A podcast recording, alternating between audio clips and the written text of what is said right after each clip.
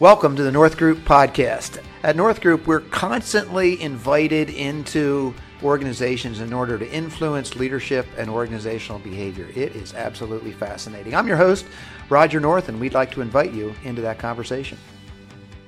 Good morning, everybody, and thanks for joining us. Uh, I guess I don't know if it's morning or not where you're listening to it, but morning's my favorite time of the day, so I'm going to go ahead and say good morning. Good morning, Craig.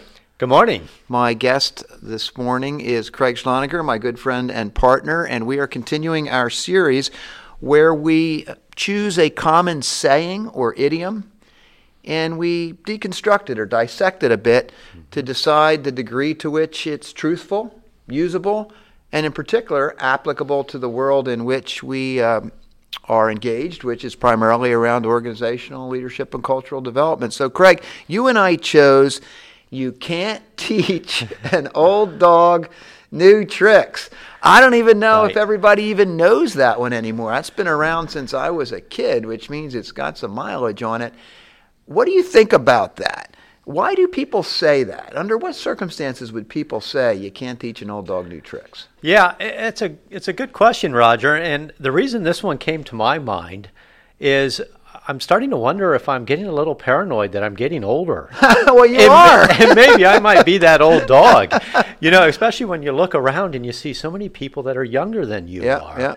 And so you wonder how are people looking at me? Are they thinking I don't have the capacity to learn like I used mm, to in okay. the past? So you're thinking that this really applies largely to our willingness to learn something new, maybe even our level of curiosity? Does that tend to diminish as we get older, that kind of idea? Yeah, and, and I'm not sure if, if that diminishes as much as that we get we get into patterns of life. Mm-hmm. And and uh, we can even become more stubborn mm-hmm. as as we age because we've been through uh, different um, periods of life to you know working together and so forth, and so we have a way of doing things. And so then learning might seem to be harder, mm-hmm. but it's more of a mental attitude than it is actually harder to learn new things. Yeah, and it reminded me uh, of another saying, which I'm just going to toss in here. Every once in a while, you'll hear somebody refer to another person who's got some age or experience or whatever it might be on them, and they'll say, Oh, he's seen it all. Mm-hmm. Well, of course, we know that not to be true, and you and I have been engaged in this particular business and certainly in leadership for a long while. And I sure know I haven't seen it all, and I was reminded uh, of that just Tuesday afternoon this week in a conversation that I had uh, with, with, with, a client where you know it was just a situation that uh, I was sorry to hear about it, but it wasn't one I'd seen or heard before. But anyway, back on this subject of learning, uh, do you think that there is a tendency for us to desire learning less as we get older? Is that where this idea about old dogs and new tricks comes from? Yeah, I don't know if it's a desire for learning less as much as it's hard to get out of our patterns of life or the okay. ruts we get into. But it is an old saying, but I have actually I heard it in the last week. Did you? And and so that's what also brought this to my attention. And it was in the context of, um, you know, the, the, this one company, they have guys working out in the field, very talented guys out in the field, and they changed their technology mm-hmm. and they gave the guys in the field iPads to enter the information in. And some of the guys were struggling with the iPads. And uh, right away, the phrase came out, well, you can't teach an old dog new tricks. And, and it just hit me that, I don't know about you, Roger, but I have um, I have two parents that are near 80, and I have a father-in-law that's over the age of 80, and they're on Zoom and they are using social media like Facebook to stay up to date with their grandkids. How commendable and, is that? That's really commendable. And they're learning these, you know, the, these things. Now it takes some time, yeah, but they've got it down and they mm-hmm. can learn it. Mm-hmm. And so I think with um, with this phrase, what it really needs is a learn a willing learner and a willing teacher. Okay. Working hand in hand together. Yeah, it's interesting when when the generations flip on that because mm-hmm. you probably experience experience this. You you and I both have grown children, and they're advancing in life and and doing well and those sorts of things. And there was a time in life when we were doing almost all the teaching. Mm-hmm. Mm-hmm. And we were hoping that they were doing some of the learning from the teaching right. we were offering. Now, I, it's certainly equal, at least, with my adult children. And I think in many cases, I have more to learn from them than they might from me, or maybe the learning just fits in different categories. I'm not sure which. What are you thinking? Yeah, and, and that's where we have to be open to, to take that learning or wanting to take that learning. But I think about our, you know, leadership and, and how important it is for leaders of organizations to say, hey, we're going to adopt a new technology, but we are going to take the time to train and to teach this new technology mm-hmm. instead of mm-hmm. just dropping it on people mm-hmm. or expecting people not to be able to, uh, to learn how to use it, but to really to, to, to get into that teaching mode for and, these things. and to accept that people are going to learn it at different paces with different amounts of enthusiasm, different amounts of aptitude. I mean, that's true with almost everything, whether Sure. you're teaching a young child to ride a bike or you know your son's growing up to catch a ball or shoot a basketball or something. Some of them are more gifted than others and that certainly is true in, in, in organizations. Yeah, yeah, and and you can even see how organizations evolve themselves in a learning pattern or adjusting, mm-hmm. and it's kind of a resiliency thing of just how do we stay relevant as an organization that has been in business for for many many years. And and I'd like to share a few examples Yeah, of actually do. my clients Sure. that that's really neat to see. Uh, one is Smucker and Sons. They've been in business for over 60 years now. And they could have just stayed right in the same path that they were before of being a, a roofing, predominantly a roofing company.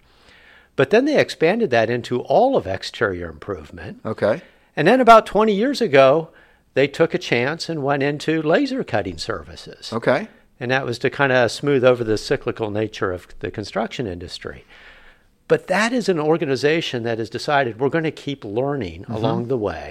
And because of that learning, we got to change our organizational structure. We've got to um, uh, maybe adopt new technologies and so forth. make significant capital investments if they went into that field i would think That's right. Yeah. They, they have three laser machines right Uh-huh. now. So, Yeah. uh, so yeah, and uh, and I'm sure there's other things they tried that didn't work, but these are the three things that that they learned and continue to adapt and move forward. So, what do you think? and There's probably no existing organization that consciously 100% buys into this idea that you can't teach an old dog new tricks. But what do you think happens when organizations uh, and leaders desire for learning or wanting to move toward innovation or curiosity or anything, when that slows down, what happens? Or what, what- what's going on there?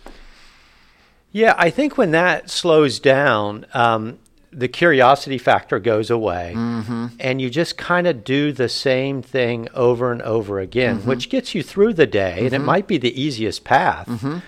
But sometimes, you know, our world shifts, and and you're not prepared for that shift uh, in the future. Yeah, I think one of the hardest things to do, and I even think about it in our own business, is say what we have a success pattern from a way of doing things, and much of that is produced by consistency or routine, combined with a desire for continuous improvement. So Yes. w- we have processes here uh, for leadership development and team development, organizational development, cultural development at North Group that we've used for 20 years. I'd like to think, and I hope, that people are experiencing them in a much improved, more educated, more innovative, more accessible kind of fashion than they would have 20 years ago, or hopefully even two years ago. But sometimes it doesn't feel that way to Right. me because I'm I'm I'm using the same. Now each conversation I have, I'm adding to my intellectual inventory, if you will, to help people forward. But I do wonder sometimes if a pattern of success uh, diminishes our willingness to try other things. Yeah. Do you think that's a danger? I, and I do you think, see that? Yeah, I think it definitely is a danger. But then, as we've even seen in the last year, uh, how much everything has shifted, Yeah. and and so you do have a pattern of success, and you stick with that pattern, and you make incremental improvements on that pattern of success. But you also have to be open to what changes can we make along Yeah. the way. Uh, what what have we learned, and how can we apply it in a different way? just like at North Group, we've, if you look back 20 years, Roger, we have a whole lot more services than we did 20 years ago. Certainly true. And so that's taking what we do really well and applying it to other other services. So you, you hit on something there that is actually a, a belief that we have at North Group, and we're writing about these beliefs in our written blogs right now. But one of them, uh, and I forget how exactly how we're phrasing it now, but the idea is that uh, sustainable change is normally incremental. Yes. Every once in a while, you get this maybe flash of brilliance, and you immediately hop onto it. But for the most part, I think both on a individual level and an organizational level, that that change is incremental. So in some ways, uh, a leader's job, you and me leading an organization, we need to make sure that that that incremental change is occurring and then it's adding value to our, our, our colleagues and adding value to our clients and have some way to sense that we're delivering more valuable excuse me more value today than we did yesterday because probably in our case we're not going to flip our whole business model next week. Yeah right. but we are getting better at it. Yeah I, I would think so. And and i think if we're not getting better at it then we've decided hmm. to stop learning. Yeah, don't let us do that. Yeah, and yeah. and so, but uh, definitely, I think, and even when you bring new new people into an organization, mm-hmm. new talent in, that moves the organization forward because they're bringing um, uh, their past experiences, their skill set to uh, to to the organization. What What are some of the practices that you use? Uh, I guess I would start with you personally to stimulate learning and to avoid becoming the old dog that can't learn. Yeah, uh, reading is is big for me. Okay, and uh, reading, and not just reading things that um, I necessarily agree with. Okay, or or I'm I'm already what I feel skilled at. Yeah, but really going out of out of that zone to read, to understand, to learn something new. And actually, Roger, that is one of my goals for this year, is to learn a new skill. Wow. I don't know. You. I don't know what it is. You haven't identified it yet? No, I haven't. Okay. And um, but uh, if it means taking a class yeah. or or if I can do it online, yeah. wh- whatever it takes. But I just want to learn something new this year, and uh, to to see how it goes. I like that idea. I also like the idea that you just mentioned, and it, it should go without saying, but uh, in society right now, it probably doesn't go without saying, which is reading or investigating things that aren't exactly in line with what you already think. Yeah. Because so much of what seems to be happening right now is we talk with people who think like us and we make comments to people who think like us, whether it's theological or business or, mm-hmm. or political or whatever it might be. And all that does is reinforce us into more of a rigid way of thinking. Yeah. And if you would ask that same question back to me, you know, I, I was thinking, boy, I'm asking Craig this question about what, what is he doing to cultivate continuous learning. I'm thinking, how does that apply in my case? Well, reading would be a big deal for me as well. And I, I had a, a client who has mentioned the same book to me about three or four times. Roger, have you read? And each case I said, I said, no, I mm-hmm. haven't read it. Mm-hmm. And it was a book on, he told me it's a book on negotiation.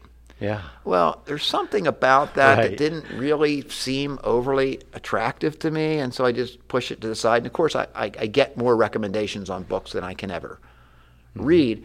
But about the third time he mentioned it to me, I thought to myself, well, if only to be conversant and helpful to this client and respectful, I should I should at least order the book. Yeah.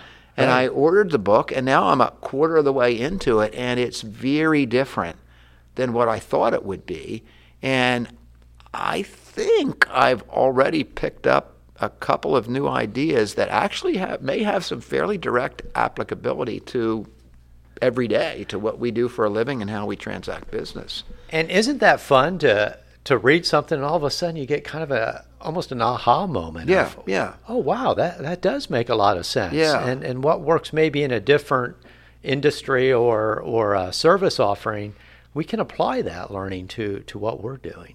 You know, Craig, I loved what you said as we kind of put this whole conversation back together. I love what you said about was it your parents and your father? Is it your father-in-law? And my father-in-law. He's yeah. over eighty. Yeah. of course, I've met him. He's a fa- he's a very bright man, learned, learned, and he's willing to use technology Yes. in order to maybe he's motivated by staying in touch with his family or whatever that might be. And I think too of my my in-laws, Carolyn's parents are just terrific as far as that's concerned. My father-in-law is going to be 89 here in a week or so. Oh, Looks like he's about 72, but at any rate, Fantastic. they they uh, they use technology on an everyday basis, and I, I don't know that they're necessarily motivated by technology, but they are motivated by staying current Yep. and understanding what's going on around them, and particularly by being able to stay in touch with their family and, and what their family is engaged in. And I just I just have a lot of respect for that, and I I I, I want to emulate that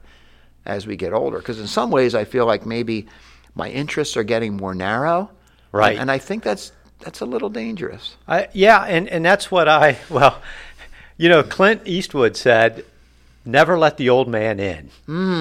And, and so Hmm. Wow. you get up every morning and you Yeah. just don't let that old man Yeah. in and you just keep learning and, and, and taking it every day you can um, uh, where you want it to go.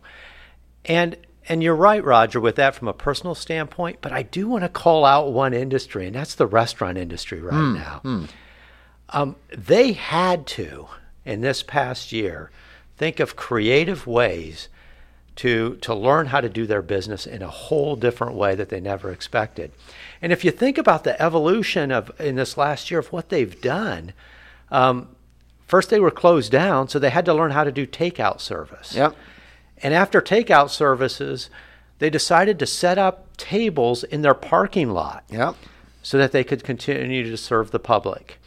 And after they set up tables in their parking lot, it started to get cooler and they put up heaters outside. Yeah. You know, these pillar heaters to keep guests warm so they could continue serving. And then something I never thought I would experience, and you and I experienced it together. We did. Is we ate in a plastic tent, a bubble outside Yeah. with a propane heater, and it was actually a lot of fun. It was a lot of fun. It was a lot of fun. But just how, how they had to adjust on the fly, and I'm sure they tried some things and it didn't work, but they then found the, the formula to at least survive this period of time.